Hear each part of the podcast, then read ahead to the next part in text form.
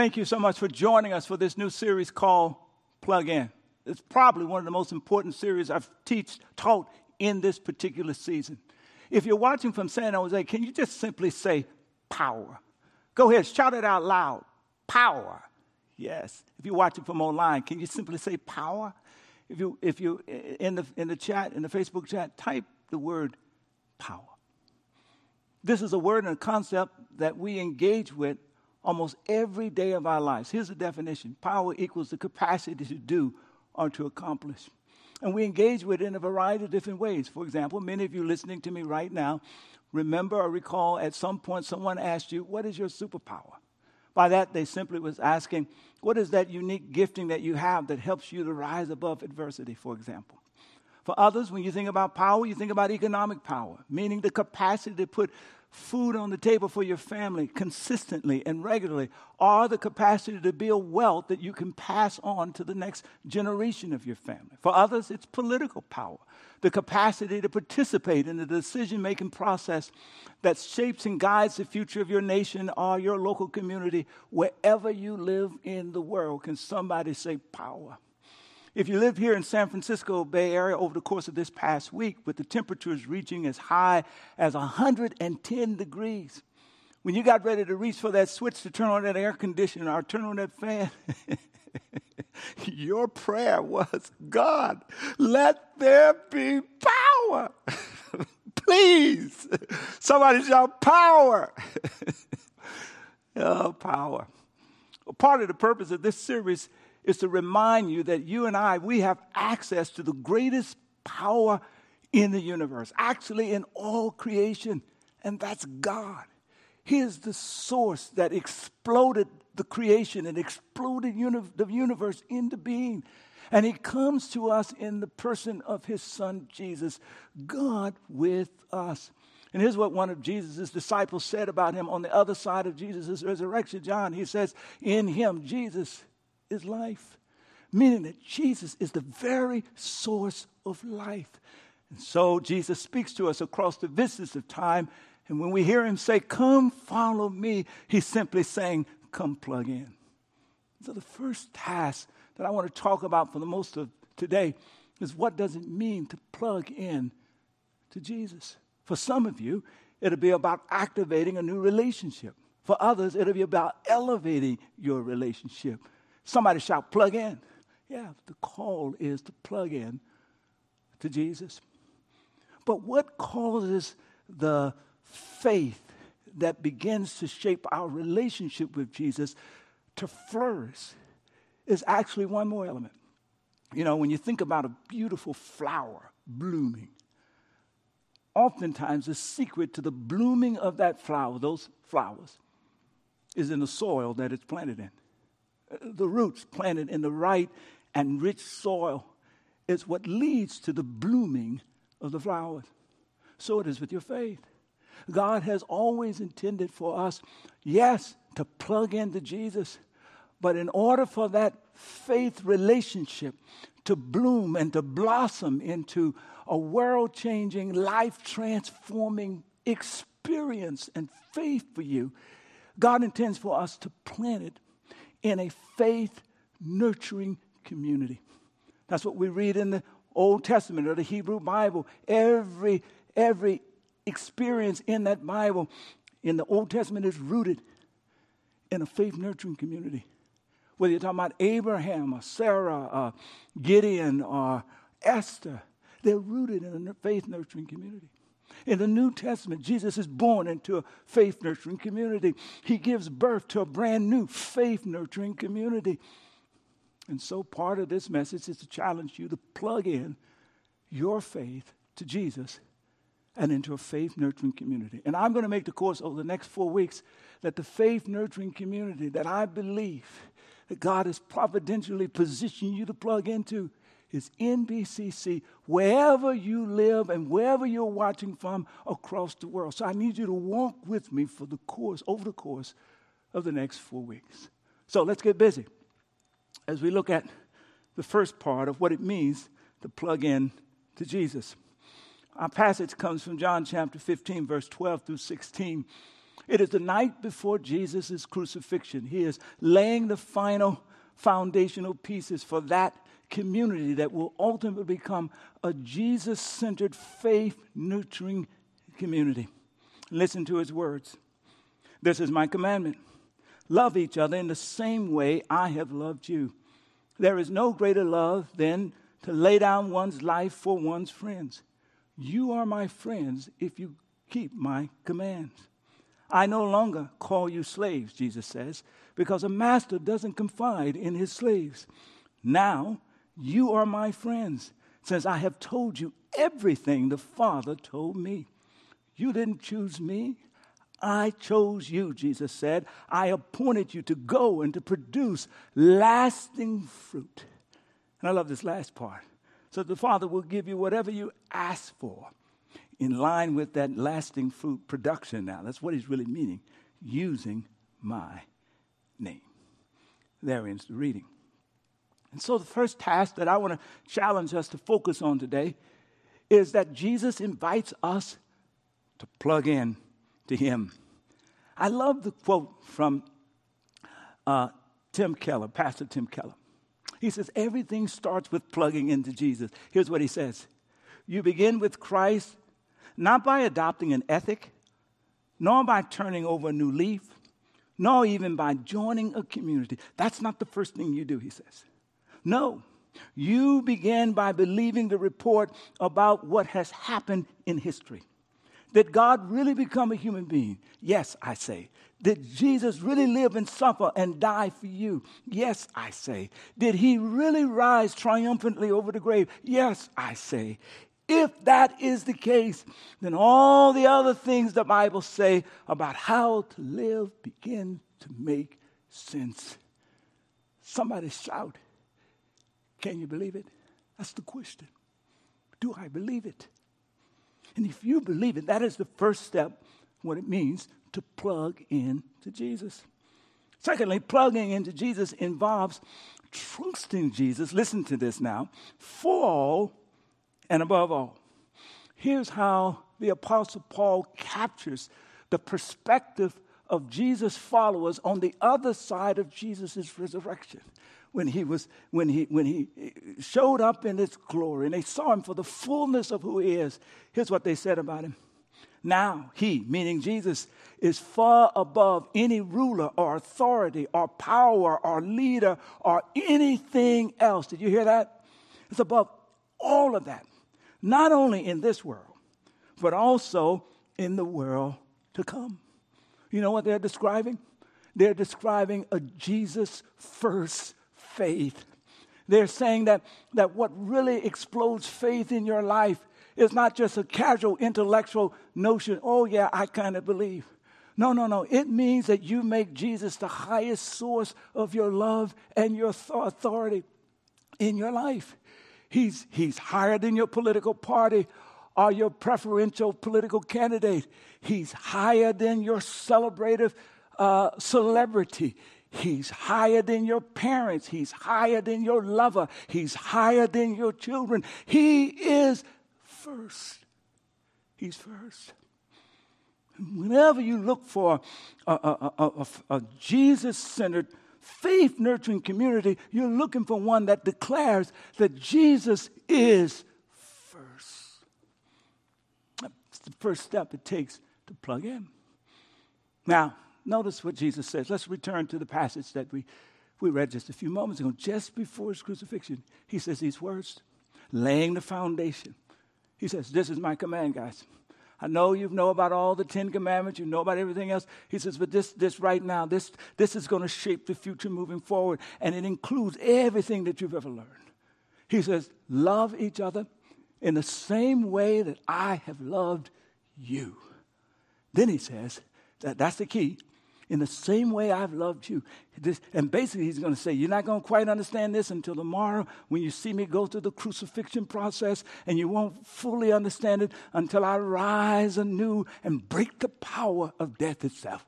He goes on and he says, You see, there's no greater love than to lay down one's life for one's friends. And you, you, those who plug into me, you are my friends if you keep my command. Well, what is my command? Well, I want you to love others, each other, in the same way that I have loved you.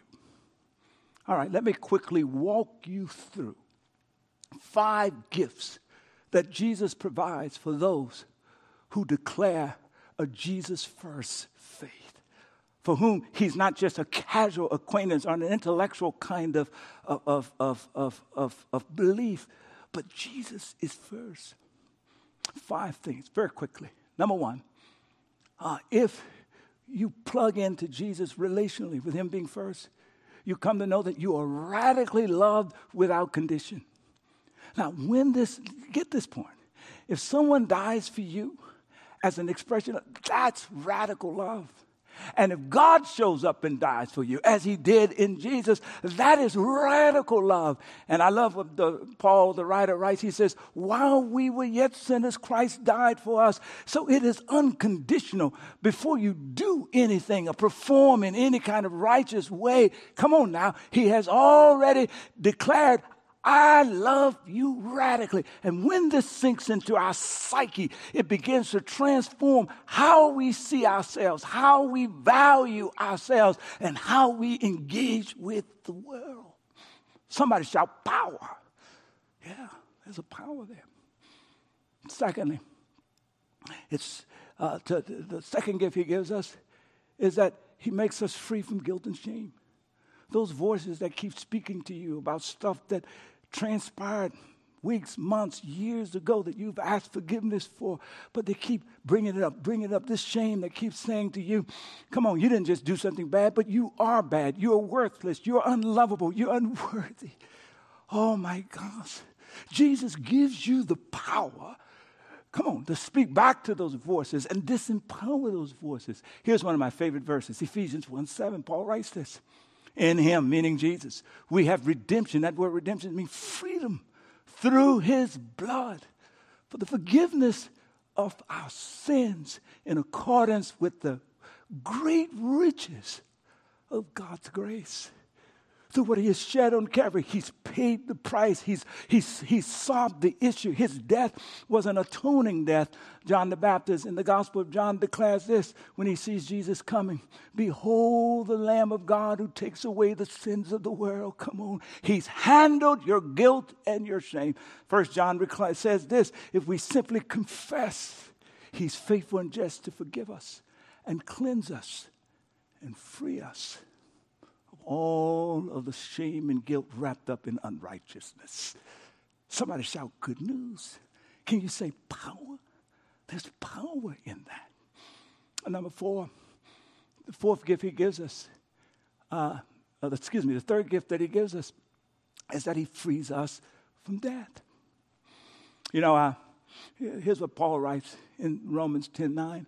If you believe in your heart that Jesus is the Son of God, that he died for your sins, got up from the grave, and confess it with your mouth, you shall be saved. Here's my word for safe safe.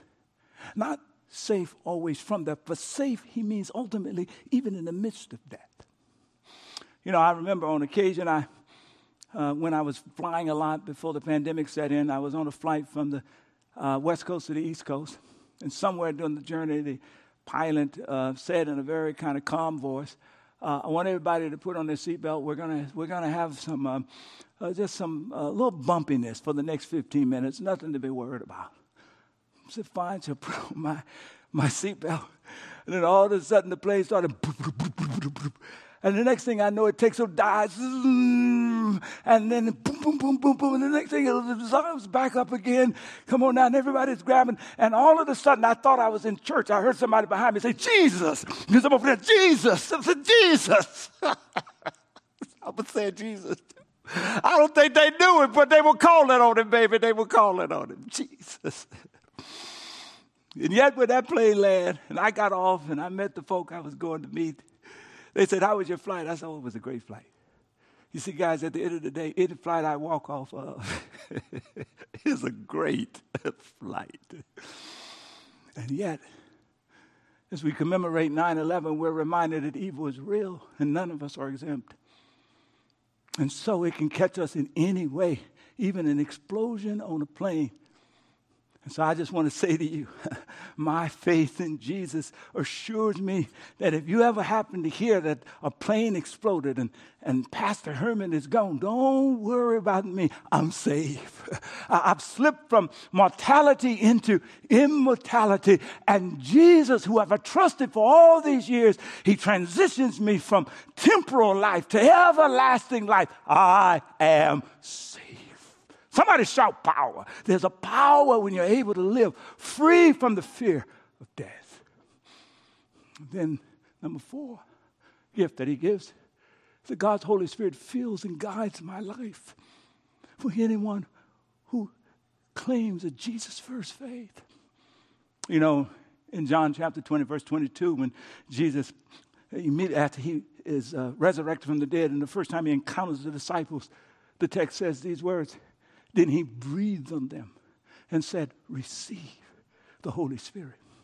Embedded in that Greek text is the Hebrew concept of ruah, that breath that hovered over creation and gave birth to creation. It's that same breath that the Genesis writer in 2 7 says that God breathed into dirt that he had shaped in the form of humanity, and that dirt came to life. Somebody shout power, breath. And, and the text tells us that whenever we put our faith in Jesus, come on, and accept him uh, as the highest source of love and authority in our lives, hmm, he gives us his Holy Spirit to empower us along the way. Somebody shout power. And then finally, finally, ah, when we know that He has loved us radically and unconditionally, set us free from sin and guilt and, and free from death, and given us the power of His own presence, His Spirit to live within us, it redefines our sense of purpose and meaning. Now, I'm going to back into what I mean by that in a moment. I, I, want you to, I want you to take a picture of this very next point. Plugging into Jesus involves accepting his partnership invitation. Can you say partnership? Yeah, his partnership invitation. Uh, uh listen to what it says right here. He says in verse, I no longer call you slaves. I, I, I hear a promotion coming here, y'all because a master doesn't confide in his slaves. Now, you are my friends. Come on, I'm promoting you from slave to friend. See the promotion? Come on, come on, from slave to partner. Since I have told you everything the Father told me. You see, at the end of the day, I want you to know you didn't choose me. You may be de- deciding to follow me and to plug in now, but before I laid the foundations of the world, I chose you. And I want you to hear me say to you now that I've appointed you to go and produce lasting fruit with your life. It's one thing to relate to Jesus as one who provides us with the five gifts that I've said. It's another thing to recognize that He invites us into that relationship with the expectation that at some point we're going to grow, come on, and assume our role as partner with Him in the work of redeeming the world around us. I, I, I like to say it like this plugging into Jesus involves a commitment, watch this, to transition from radically being loved to radically loving. Let me give you a very quick example of what I mean as I think about this, this, this notion. You know, I've raised two kids, and I'm raising my young nephew right now. And I remember when my two kids were babies, six months old, year, whatever, if they, they, they needed a diaper change, they cried, we came running, me and Rhonda. If they, if they hurt themselves, they cried, we came running. If, if they wanted somebody to play with, they cried and we came running. That's what you do for young babies. But even as we did it, we did it with the expectation that one day they would grow up. you see, if your, if your baby is now a 30 year old, crying and you come running. Come on now. Not to change his diaper, but maybe to go to Macy's and pay for all of his clothes or her clothes. Uh, if they're crying and you come running. Come on now, because they've wrecked their third car and you're getting ready to buy them another. There is a problem here. You know, my, my mother in law lives with us, and she's a fabulous grandmother, and as a lot of grandmothers uh, think and do, you know, she wants to make life kind of easy for uh, my 18 year old daughter and 14 year old nephew. And so sometimes she washes dishes for them or clean up some stuff. And I say, Mother, Mother, don't do that. You're disrupting their partnership training. no, no, no, no, no, no, no, no, no, no, no, no. I, I, I don't just want them to clean their room. I want them to clean the house. Partnership training. I, I, I don't just want them to wash the dishes. Learn to wash and clean the kitchen. Partnership clean. Come on, come on, boy. Get up and go down five blocks. Get these eight items. Come back and help your grandmother cook. Come on, somebody shout partnership training. Yes, yes, yeah, yeah, because I expect one day uh, they won't be calling on me. I need to be able to call on them. And that's what Jesus is saying in this text. Yeah, I'm going to give you these five gifts. I want you to know that you're radically loved without condition. But, but I, I, I have an expectation that you will grow up. Come on. And that I won't have to keep putting diapers on you. That you will show up. Come on. And not just be one who is radically loved, but you'll join me in the work of radically loving. Wow. Uh, let, let, me t- let me tell you how this affects our sense of purpose and meaning. You know, one of my favorite passages is Habakkuk 2.20. It says, but the Lord is in his holy temple. Uh, this is a strange verse. Watch the next part of it. It says, Let all the earth be silent before him. You see, I find this confusing because I would think if the Lord is in his holy temple, I would have expected them to say, So let everybody in the sanctuary be silent before him. Or at least everybody in the whole building be silent before him. Or maybe because Jerusalem, come on, is on the high hill and the temple is at the highest point. I could even get, understand them saying, let everybody in the city be silent before him.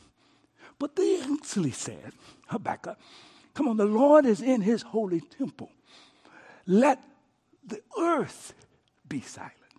Now, in order to understand this, you got to go to the psalmist here and hear what Psalms 24 1 says. He says this He says, Listen, the earth is the Lord's and everything in it, and the world and all its people belong to it. In other words, the earth is God's temple. Wow. You know what that means? That means that every institution, that eh, eh, every institution, every occupation, every technology, that is designed, come on, to do good and to express good in the world is an instrument of God who is declared that the earth is his. Yeah. That they, are, they have all been adopted to be instruments of God's radical love in the world. Let me illustrate. What's more loving than police officers a police officer risking her life to keep you safe. What's more loving, come on now, than uh, doctors and nurses and lab techs working to keep your body healthy? What's more loving than hotel housekeeper workers who, who go into rooms that are vacated, turn those rooms over to make sure that you have a nice place, come on, to spend your vacation with your family. What's more loving? Than custodian workers who every day show up to make sure the lights are on, that the, the rooms are well cooled or well heated, and that everything is working so you can conduct the affairs of business the way you should be conducting it. Come on, what's more loving thinking about uh, uh, uh, uh, how God blesses us?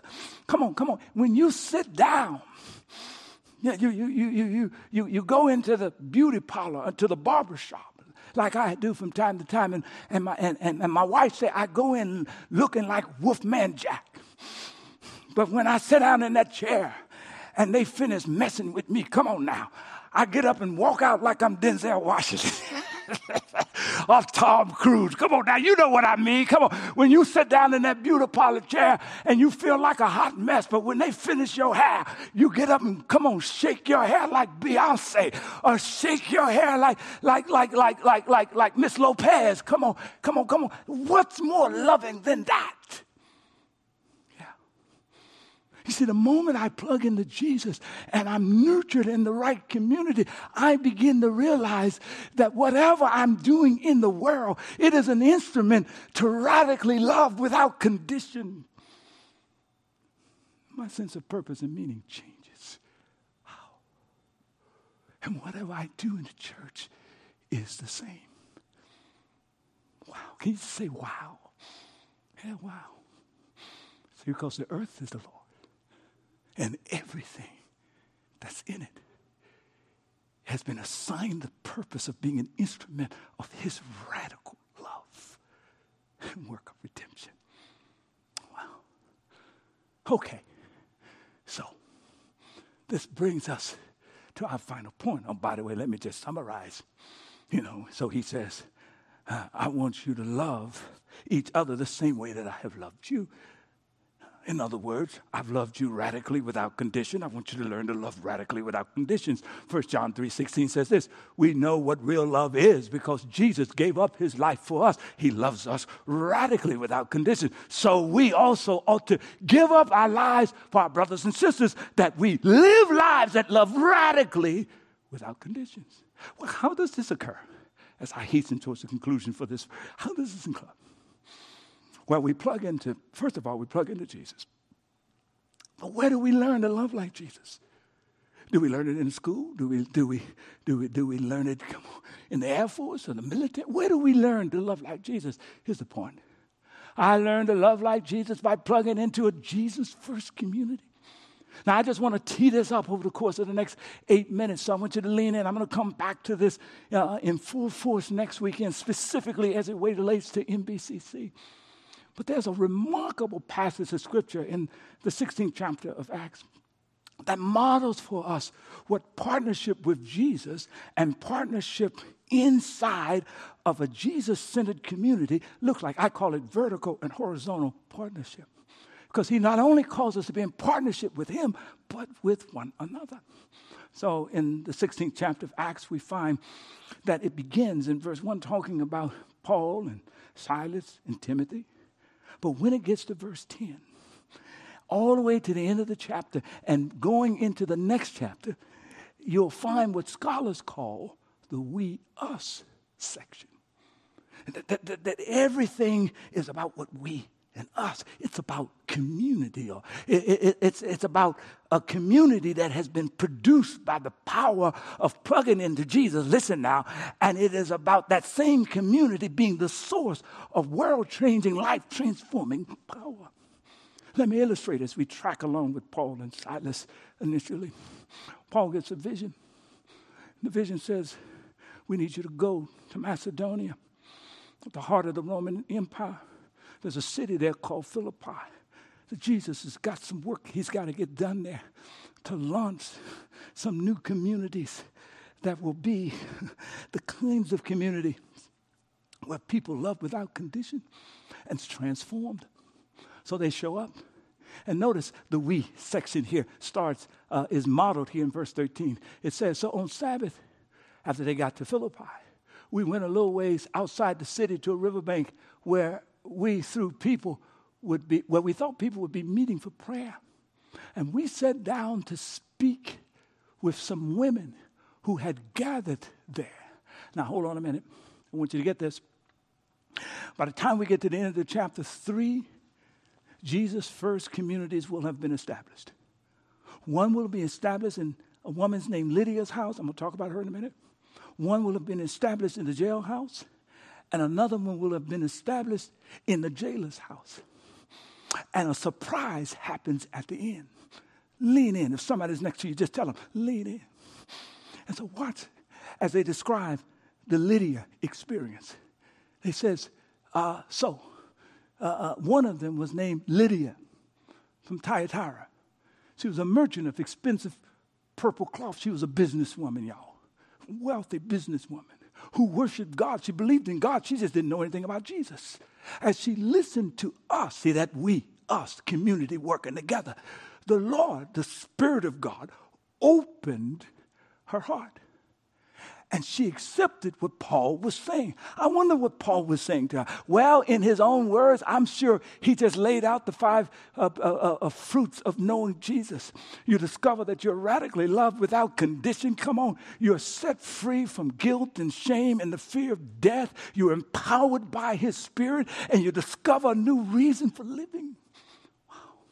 I'm sure that's right. And the text says, and so she believed. And she said, Come share that with my household. And so they went and shared it with the household. And the text says, She and her household were baptized. And, and right there, an explosion took place in, in, her, in her living room. Come on now. A Jesus First community was born right there. That's the first. Then the text goes on, verse 16.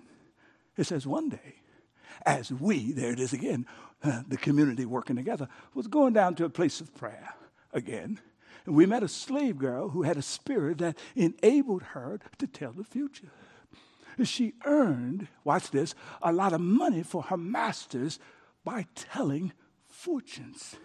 And, and, and, and, and, and at some point, Paul couldn't take it anymore. So he turns to this slave girl and he says, In the name of Jesus, come out of her. And he evicts the evil spirit out of her life. Watch this. And at once in the same time, he liberates her from spiritual domination and he also sets her free from economic exploitation. Look at justice and spirituality working together because the community, y'all, come on, Jesus centered, Jesus empowered community is at work. Of course, that creates a reaction, right? So it says her masters hopes of wealth was now shattered. So, you know what they did? They grabbed Paul and Silas and dragged them before the authorities of the marketplace. And then they had them severely beaten, leather and bone and metal woven together into a whip, and just literally pull the skin off of them. Come on, flog them. And then they were thrown into prison. And then the text says that around midnight, somebody shouted midnight. The worst part of the pain. Come on, here they are together, Paul and Silas, and together they are praying and singing hymns to God. Here's the insight I want you to get. I'm going to return to this next week when I talk about what it means, how to plug in to an NBCC community. But here's the insight for the day a Jesus first community engages good times and painful times together. That's right, together. I, I can't tell you what tomorrow will bring. I certainly am not going to promise you that plugging into Jesus and plugging into a Jesus centered community like NBCC is going to keep you from a 9 11 event or from COVID or from cancer. But here's what I can tell you that when you plug into a Jesus centered, come on, faith nurturing community like NBCC, at least I can speak this for NBCC, that whatever you run into tomorrow, come on now, it will be a we experience because we will be. Somebody shout power. Yeah, the power of not being alone. Yeah. You see, as they were beaten, they went through physical pain together. They went through emotional trauma together. They went through the injustice of being unfairly jailed together. And there they sing great hymns and prayers in the midst of their blood. And the Spirit of God fills not just the cell, but the, the jail. And evidently, somewhere in there, some conversation took place about this one why and how. And it comes back to a Jesus who loves radically and unconditionally, who sets us free, not just from guilt and shame, but from the fear of death, even in the midst of a jail cell, y'all, and empowers us with the Spirit to sing in the midst of our suffering. And then the text says something incredible happens, y'all. Uh, uh, just remind you that, that, that, that Jesus said, For where two or three gather together uh, of, as my followers, I am there. They found strength from each other, but also from the presence of Jesus who was there. And then watch the text says, and the other prisoners were listening. And suddenly, miracles started to happen. Not before, but on the other side of the trauma, in the middle of the suffering. There was a massive earthquake, and the prison was shaken to the foundations, and all of the doors immediately flew open, miracle number one. And the chains of every prisoner fell off, miracle number two. And the jailer who was responsible for keeping people in prison, and if they got escaped, come on, the government would take his life. Come on, he woke up. And when he saw the doors were open, he assumed the prisoners had escaped. So he drew his sword, getting ready to kill himself. But Paul shouts out, talking about the power, come on now, of a Jesus centered community that unleashes radical, unconditional love. He shouts, Stop! Don't you kill yourself. We are all here. That's the third miracle. You see, I don't know about you, but if I was in prison, and the doors open and the chain fell off. No one would have to tell me, I'd just be walking out. but the text says, We're all here. Why? Because there was an explosion that took place and, and, and the birth of a brand new Jesus first community was born in the prison. They followed the pastor, Paul's lead. And then the jailer says, Sirs, sirs, he says, he called for the lights. And ultimately he says, Sirs, what must I do to be saved? He says. And they said, Believe in the Lord Jesus that he got up from the dead, that he loves you radically and unconditionally, that he sets you free through what he did on Calvary's cross. Come on, from guilt and shame and the fear of death, that he's ready to empower your life with his Holy Spirit and transform the meaning behind your living, that you'll move from being radically loved to being one who loves radically without condition. Believe, he says. Watch what the text Watch what the text says. And, and, and after sharing this, it says, come on. It says, it says, it says, and so they shared the word of the Lord with him and with all who lived in the household. And that same hour, watch this, that same hour, the jailer cared for them, washed their wounds. Did you see it? He had experienced radical, unconditional love by the prisoners holding their place. And so now he takes the one that he has brutalized and he is now washing and cleaning their wounds. He transitions from being a recipient of radical love, come on, to being a dispenser of radical love without conditions. Wow. and then the text says, then he, oh, oh, here's the point. You know, Jesus' first community then is an uncommon community.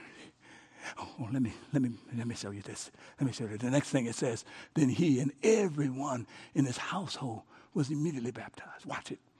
It's an uncommon community. Here's what makes it uncommon. Three different communities, all part of the same Jesus movement in the city of Philippi, all part of the same larger community.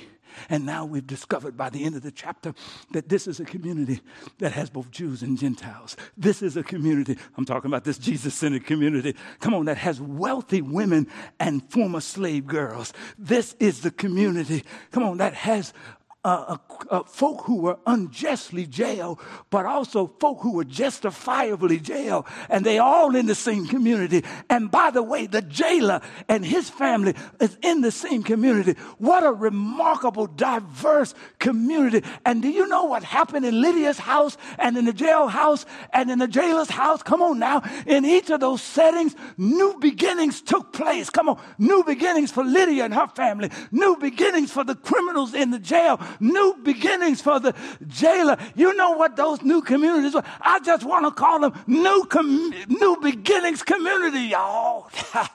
yes, it was. They point to who we're called to be in the world here at NBCC. New beginnings community. That's what it means to plug into Jesus and to plug into an uncommon. And let me end by asking you this question. Very simple. I'm going to give you a chance in the response to the message. Simply say yes. Do you believe that Jesus is who he says he is? Will you declare this very moment that he will be your all and above all in your life? Are you ready to declare? a Jesus first faith? If so, simply say yes. Say yes if you're in San Jose. Say yes if you're online. And maybe you're in a situation where you can't say yes out loud. Just wave your hands. Welcome to the beginning of the next season of your life. I hope to see you next week in. And I'll talk about how to plug in to this community. God bless you.